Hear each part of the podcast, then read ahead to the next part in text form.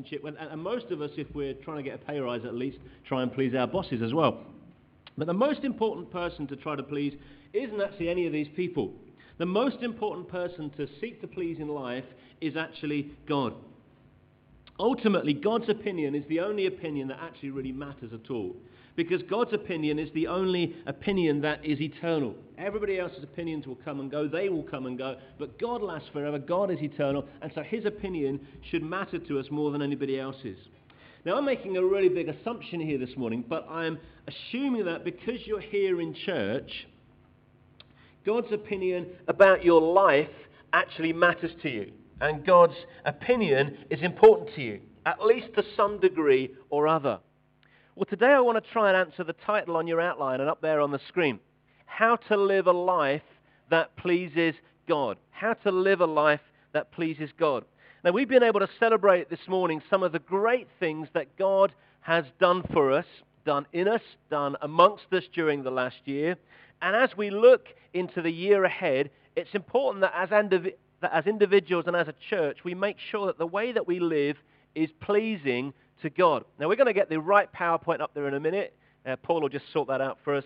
It's in documents. It's all there as it should be. And it'll be up there from the screen. There's an outline in your seat on the flip side of your uh, notice sheet for the week ahead. So if you use those, and there's things there for you to write down. All the verses are up there, whether the PowerPoint works or not. All the verses are there for you, uh, so you'll be able to follow that through this morning. So we've been able to celebrate this morning, haven't we? Some of the great things that God has done in our lives, in our church, and we've reflected too that life hasn't always been that easy for everybody here today. And it's important that we do that. And it's important that we, as we go into a new year, we make sure that the year ahead, that we try and please God as a church collectively and as individuals, that we try to please God in the way that we live. And we're going to look at our passage today in Colossians 1, verses 9 to 14, to try to find out how to do this. But before we do, it's important that we understand that the very first step to pleasing God doesn't come through anything good we do. The first step to pleasing God is, fa- is found in one of the verses we looked at last week in Colossians 1 verse 4. And it's where the Apostle Paul, as he's starting out writing this letter, he's in prison in Rome and he's writing this letter to the church, to the Christians in Colossae, and he says this, we have heard of your faith in Christ Jesus. We have heard of your faith in Christ Jesus. The very first step to pleasing God is placing our faith and our trust in Jesus. And that means that we accept that we've sinned against God. It means that we know that we need his forgiveness and that we ask for his forgiveness. It means that we ask him to forgive us. We thank Jesus for dying for us there on the cross and taking the punishment for us. And it means that we turn away from living our old way of living and we turn instead to Jesus and we begin to live his way instead of living our way. And that's what repentance means. It means turning away from the old way and embracing Jesus and embracing his way of living. And that's something that every single one of us needs to do. And if we want to please God, then we can't begin to please God until we've accepted Jesus as our Savior. And so if you haven't come to a place in your life where you've bowed down and where you've accepted that you're a sinner, that you accept that you need God's forgiveness, then can I encourage you to do that? Because what better way to start this year, what better way to begin a new year than to accept Jesus as your Savior, to humble yourself before His Lordship, before His claims on your life. Because that's the very first thing. We can't begin to please God until we trust in Jesus. And if you've yet to do that, then can I encourage you to do that, challenge you to do that? Take that step today to place your faith and your trust in Jesus and surrender your life to Him. Now, most of us today have probably done that. We've placed our faith in Jesus and we're seeking to live in a way that pleases God. But how do we do that? How do we live in a way that pleases God? Well, let's just read the next part of Colossians. It's, it's chapter 1 and it's 9 to 14. Uh, Colossians chapter 1, verses 9 to 14. And uh, if you've got a Bible, you can turn with me.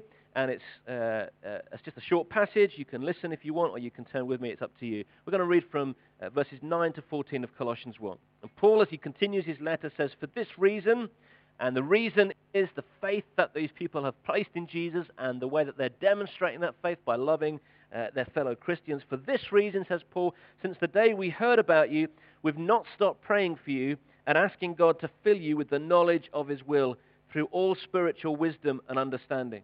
And we pray this in order that you may live a life worthy of the Lord and may please him in every way, bearing fruit in every good work, growing in the knowledge of God, being strengthened with all power according to his glorious might, so that you may have great endurance and patience, and joyfully giving thanks to the Father who has qualified you to share in the inheritance of the saints in the kingdom of light.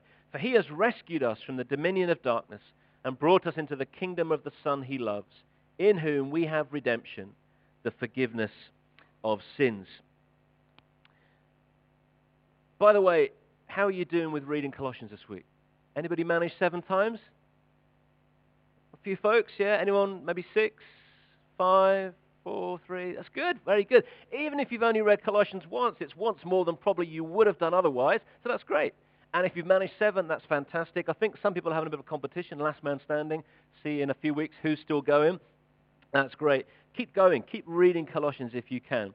Well, Paul continues in his letter to the to these Christians at Colossae, and he says this in verse 9 For this reason, since the day we heard about you, we've not stopped praying for you and asking God to fill you with the knowledge of his will through all spiritual wisdom and understanding.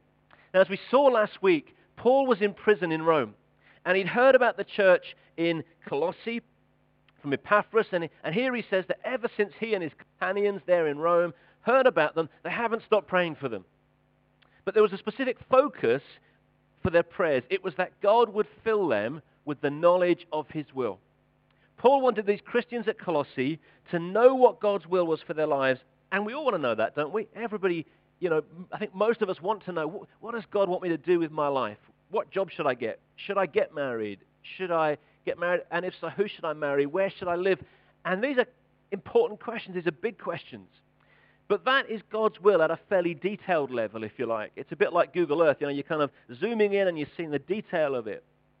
But we can simplify what God's will is by zooming out, if you like, from the day to day, the week by week, the month by week, uh, uh, sort of month by month detail of our lives to a much broader, a much simpler picture. Look at verse 10, because in verse 10, Paul tells us what the aim of knowing God's will is, and therefore what God's will is. And in fact, this in itself tells us what God's overall will is for his life, uh, for our lives. And Paul says this, and we pray this in order that you may live a life worthy of the Lord and may please him in every way, bearing fruit in every good work and growing in the knowledge of God.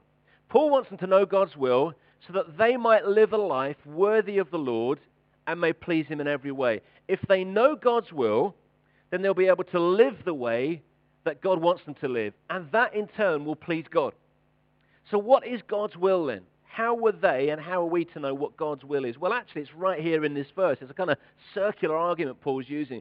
God's will, and write this in, God's will is that I please him in every way. That is God's will. God's will that I please him in every way because that brings him glory. And we are put on this earth, we are created, we exist to bring God's glory, to bring God glory. That is God's will. And if knowing God's will enables us to live a life worthy of the Lord and a life that's pleasing to Him in every way, then we can simplify this right down and say that God's will at its simplest is that I please Him. That is God's will. If you want to know what God wants you to do with your life, live a life that pleases Him. That is His will. Because when I live in a way that pleases God, then I bring Him glory. And our whole lives are meant to be about bringing God glory, bringing Him honor and praise to Him. Then Paul says that the goal of our lives is to live a life worthy of the Lord. The expression to live a life, literally translated, means to walk, and some translations use that phrase. Paul was using a common picture in the Bible, according to which a person's lifestyle is pictured as a road that they're traveling along. It's a kind of imagery that the Bible uses. And frequently in the Bible, two paths or two ways are contrasted as ways of confronting us, confronting a person with the decisive choice that they must make. Will they walk this way or will they walk that way? This path or that path? This road or that road? So what Paul is saying is make sure the path you're walking on, the direction your life is going in, the way you live your life brings God glory, is pleasing to him. And what Paul is saying is that how I behave in my everyday life needs to be in a way that God would be pleased with. Now, the Bible talks about us as being ambassadors, being representatives of God. We're representatives of God whether we're at school. So when you're at school, if you're a Christian, if you know and love Jesus as Savior, you're there as a representative of God. In the classroom, you're representing God. When we're at work, when we're out with our friends in the town, when we're driving our car, wherever we are, we're representing God. And our behavior then should be the kind of behavior that matches up with that role, with that position, with that uh, commission that God has given to be his representatives. If you imagine wearing a t-shirt and on your t-shirt everywhere you went you had a phrase which said representative of Jesus, then that probably would make you think, would make me think a little bit more carefully about how I drive. I might be a little less keen to kind of express anger at someone who cuts me up. I might think more about how I talk or what I say and do because everybody's very, it's very visible and clear that, that I belong to Jesus and therefore I'm an ambassador of him and my behavior then reflects on Jesus. I'm representing him. So it's good to stop and ask ourselves, if I'm thinking, is my behavior at school, is that a good advert for Jesus? Or is the way I behave when I'm out with my friends in town, is that a good advert for Jesus? Or is the way I talk, is that a good advert for Jesus? Is my driving a good advert for Jesus? Is the way I handle my finances and the way I'm known for, for honesty or, or otherwise, is that a good advert for Jesus? And if we think that way, it'll help us and cause us to behave more likely in a way that actually pleases God so that we bear fruit as we do things which are good. Paul talks about bearing fruit in every good work. The Bible uses lots of pictures to try and communicate truth to us. And one of the pictures is of these two paths, of the kind of road, the way that we live, the way that we walk. Another picture is of trees bearing fruit. And it's used over and over again, and Jesus and Paul use it. Plants and trees, most of them anyway, are meant to produce fruit. And you can tell what type of a tree it is, can't you, by what kind of fruit it is. If, if you see a tree with apples, then you know it's an apple tree. And hopefully that apple tree is not only bearing apples, but good apples, apples that are good to eat. So you can tell a tree by the fruit it produces and by the quality of the fruit it produces. An apple tree is meant to produce apples, and hopefully they'll be good apples. And using this picture, we are meant to produce behavior, fruit, if you like, products, the, the, the outworking of our trust in Jesus is that we are meant to produce behavior that matches up to our claim to be a follower of Jesus. So if we think of ourselves as apple trees, therefore we should be producing apples. And we have to think, so what does an apple look like for me as a Christian? It means that my behavior, my speech, my, my way of living, my way of acting, my behavior, all of this needs to speak of Jesus so that when people look at us, they see from our language, our behavior, our honesty, our kindness, our, our, attitudes, all these different things, that we are followers of Jesus, that we're producing fruit, and it's good fruit.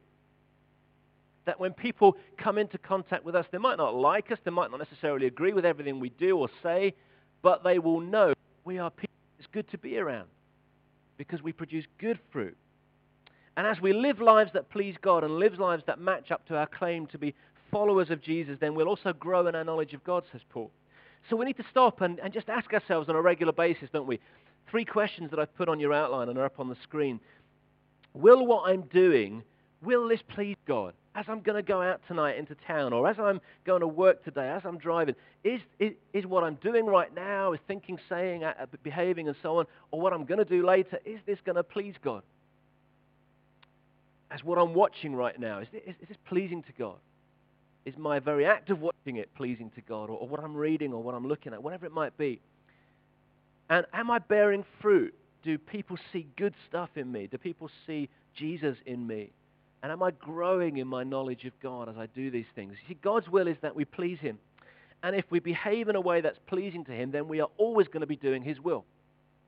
It's a circular argument Paul's using. So if we want to know what God's will, then we need to ask ourselves this question. Will this please God? Because if it will, then we are doing God's will. What I'm about to do, what I'm about to say, what I'm about to read, watch, wherever I'm going, will these things please God or will they not? But how are we to know then what pleases God?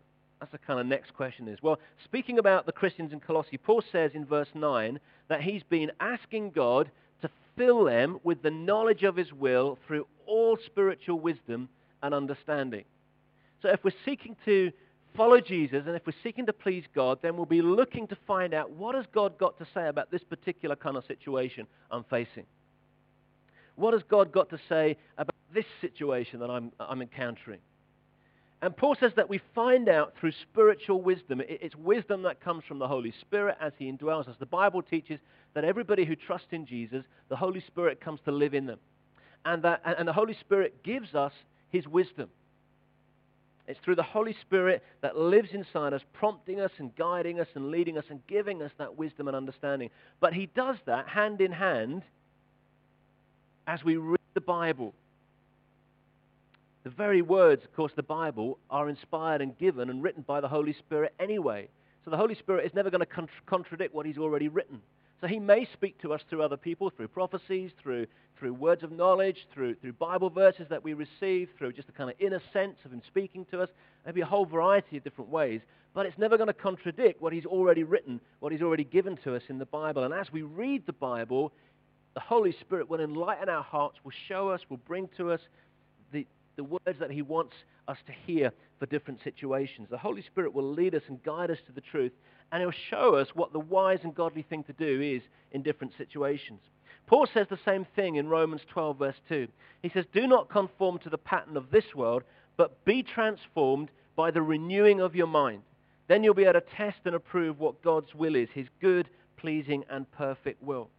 Now, the world that we try to live in, or the world that we do live in, will try to influence us to live in all sorts of ways that are not pleasing to God.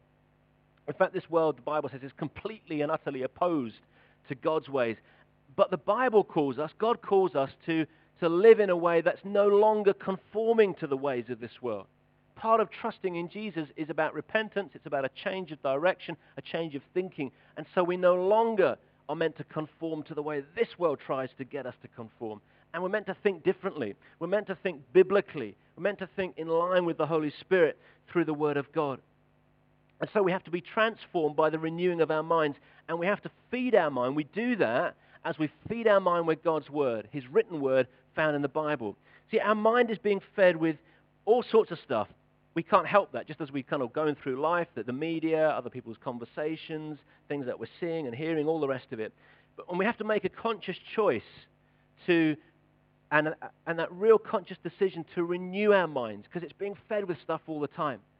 So we have to make that decision to renew our minds, to renovate, to refurbish, to restore, to replenish our minds with good things, with, with God things.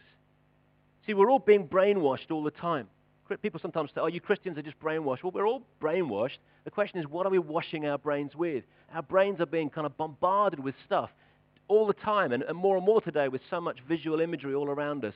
The question is, what are we washing our brains with? Are we feeding it with good stuff? Are we feeding it with the Word of God? Or are we allowing the corrupt stuff in this world to wash our minds?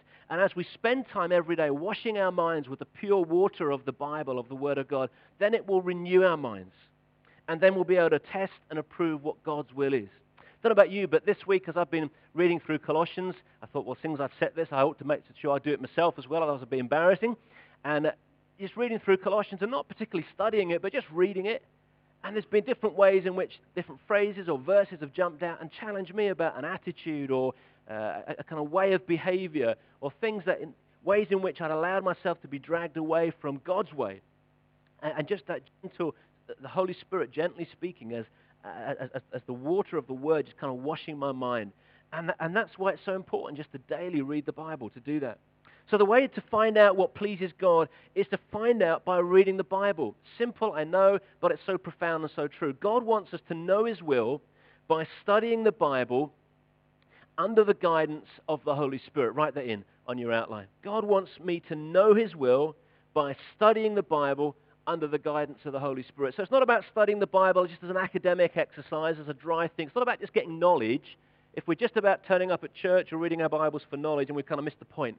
The, the Word of God is a living thing. It's a dynamic thing. It's sharper than any two-edged sword. But as we read it, we should do it under the guidance and the, and the power of the Holy Spirit who authored it in the first place. And then we'll see how God wants us to live in every situation. And if we do what, we, what he says, then we will please him.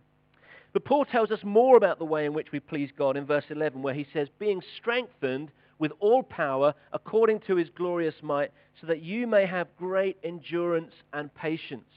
Now we'll see in a few weeks' time that it's those that endure and keep going that are the real followers of Jesus that are truly saved. They are the ones, they are the true followers of Jesus. Those that are truly saved will endure.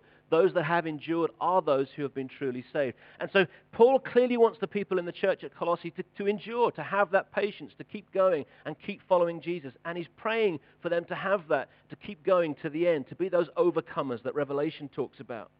And to enable them to have that great endurance they needed to keep going and keep on following Jesus. They needed to be strengthened with all of the power that God in his glorious might could give them. And Paul uses great big charged terms here, glorious and might, expressing the fact that, that God's power isn't just some kind of wimpsy power. This is all the power that we need.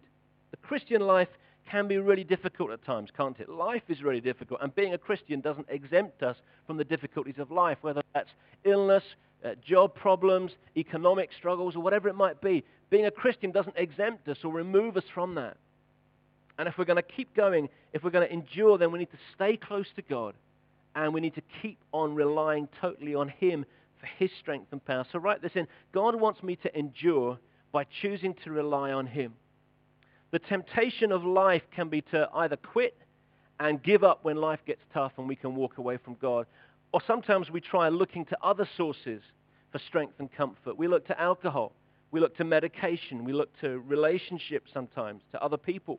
All sorts of things that we subtly find ourselves replacing God with so that our, our reliance is upon this rather than on God. Put my reliance in this substance or in this person or in this situation rather than trusting in God.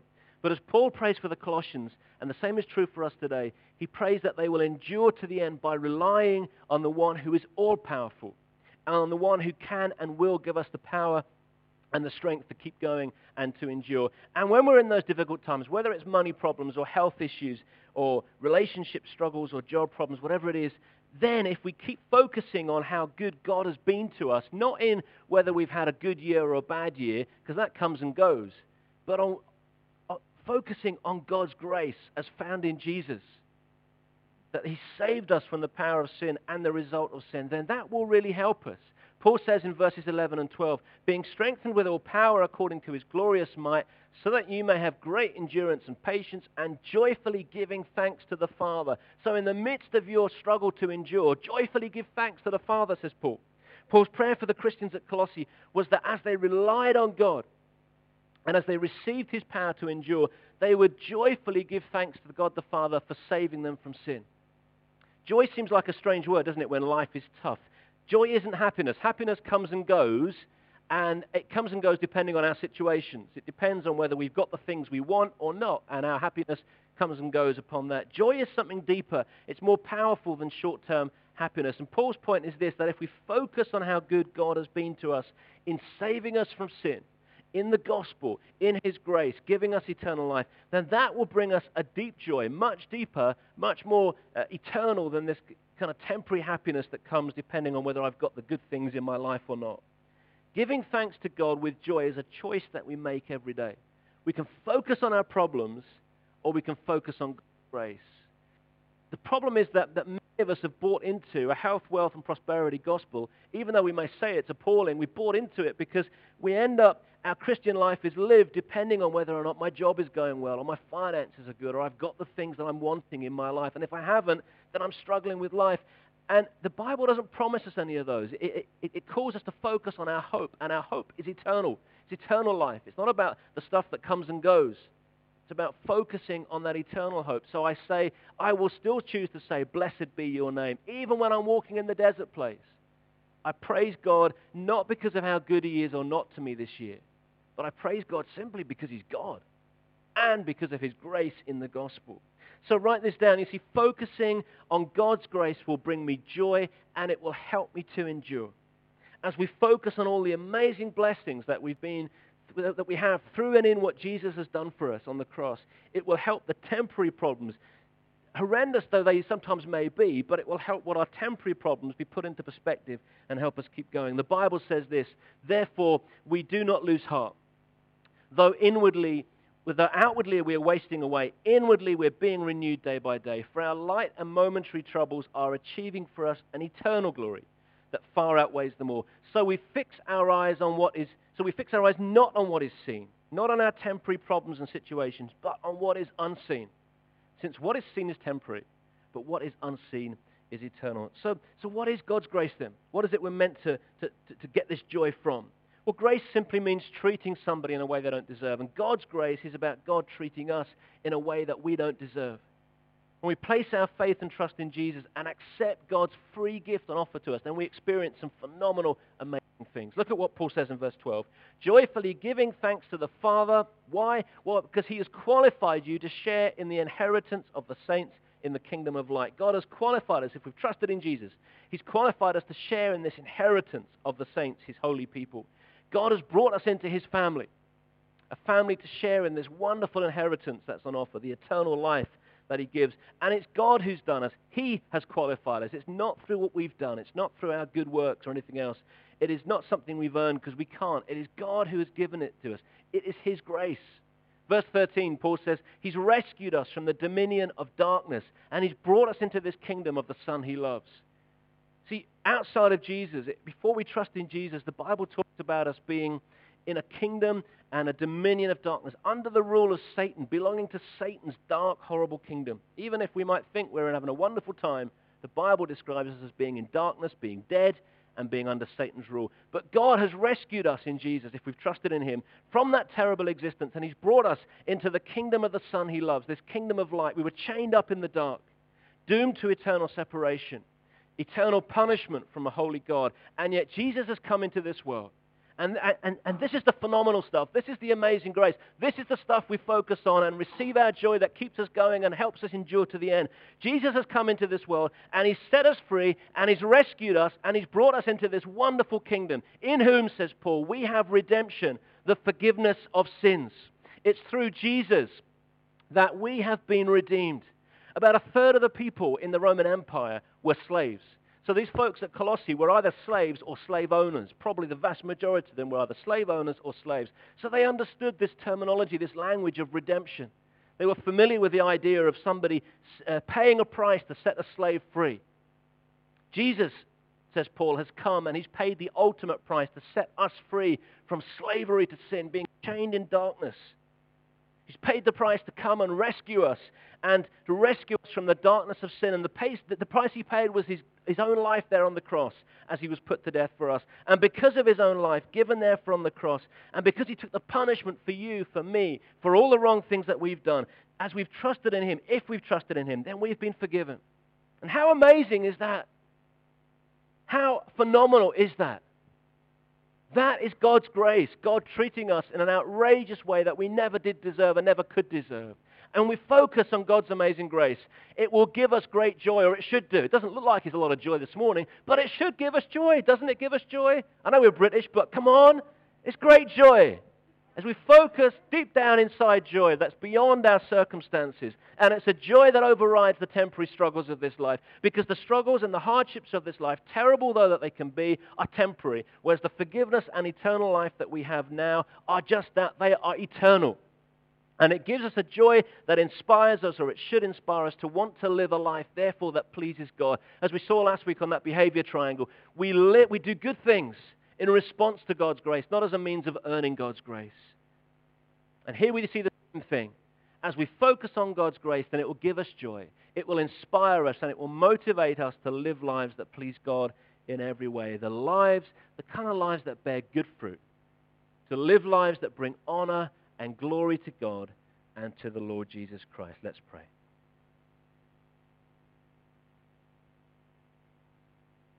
Father, we thank you. We thank you for the wonderful grace that we have the grace of our Lord Jesus Christ, that though he was rich, yet for our sakes he became poor, that we through his poverty might become rich. We thank you for what you've done for us in Jesus. We help, help us, we pray, to focus on your grace, that we might live lives that please you. Help us to read your word in response to your grace, to soak our hearts, to wash our minds with the pure water of your word, that we might bring our lives more and more into conformity with your will, so that we live lives that are pleasing to you. Help us to do that individually, corporately, as a church this year. May we be those who bring you pleasure and honor and glory. We thank you for this morning. We thank you for the great uh, celebrations that we have of your great uh, blessings to us this year. But beyond all the temporary blessings, we give you thanks for the eternal blessings of lives transformed, of lives saved, of all of our lives, that we've, those of us who've trusted in you, have been transformed by your gospel, by your grace. We give you thanks. We praise you. We commit the rest of this day to you. We pray now for the food that we're going to have shortly. We give you thanks for it. We thank you that every good thing we have comes from you, and we thank you for it and for those who prepared it. Bless our time together, and bless our time later as we pray and as we seek your blessing on the year ahead. For we ask all these things in Jesus' name. Amen.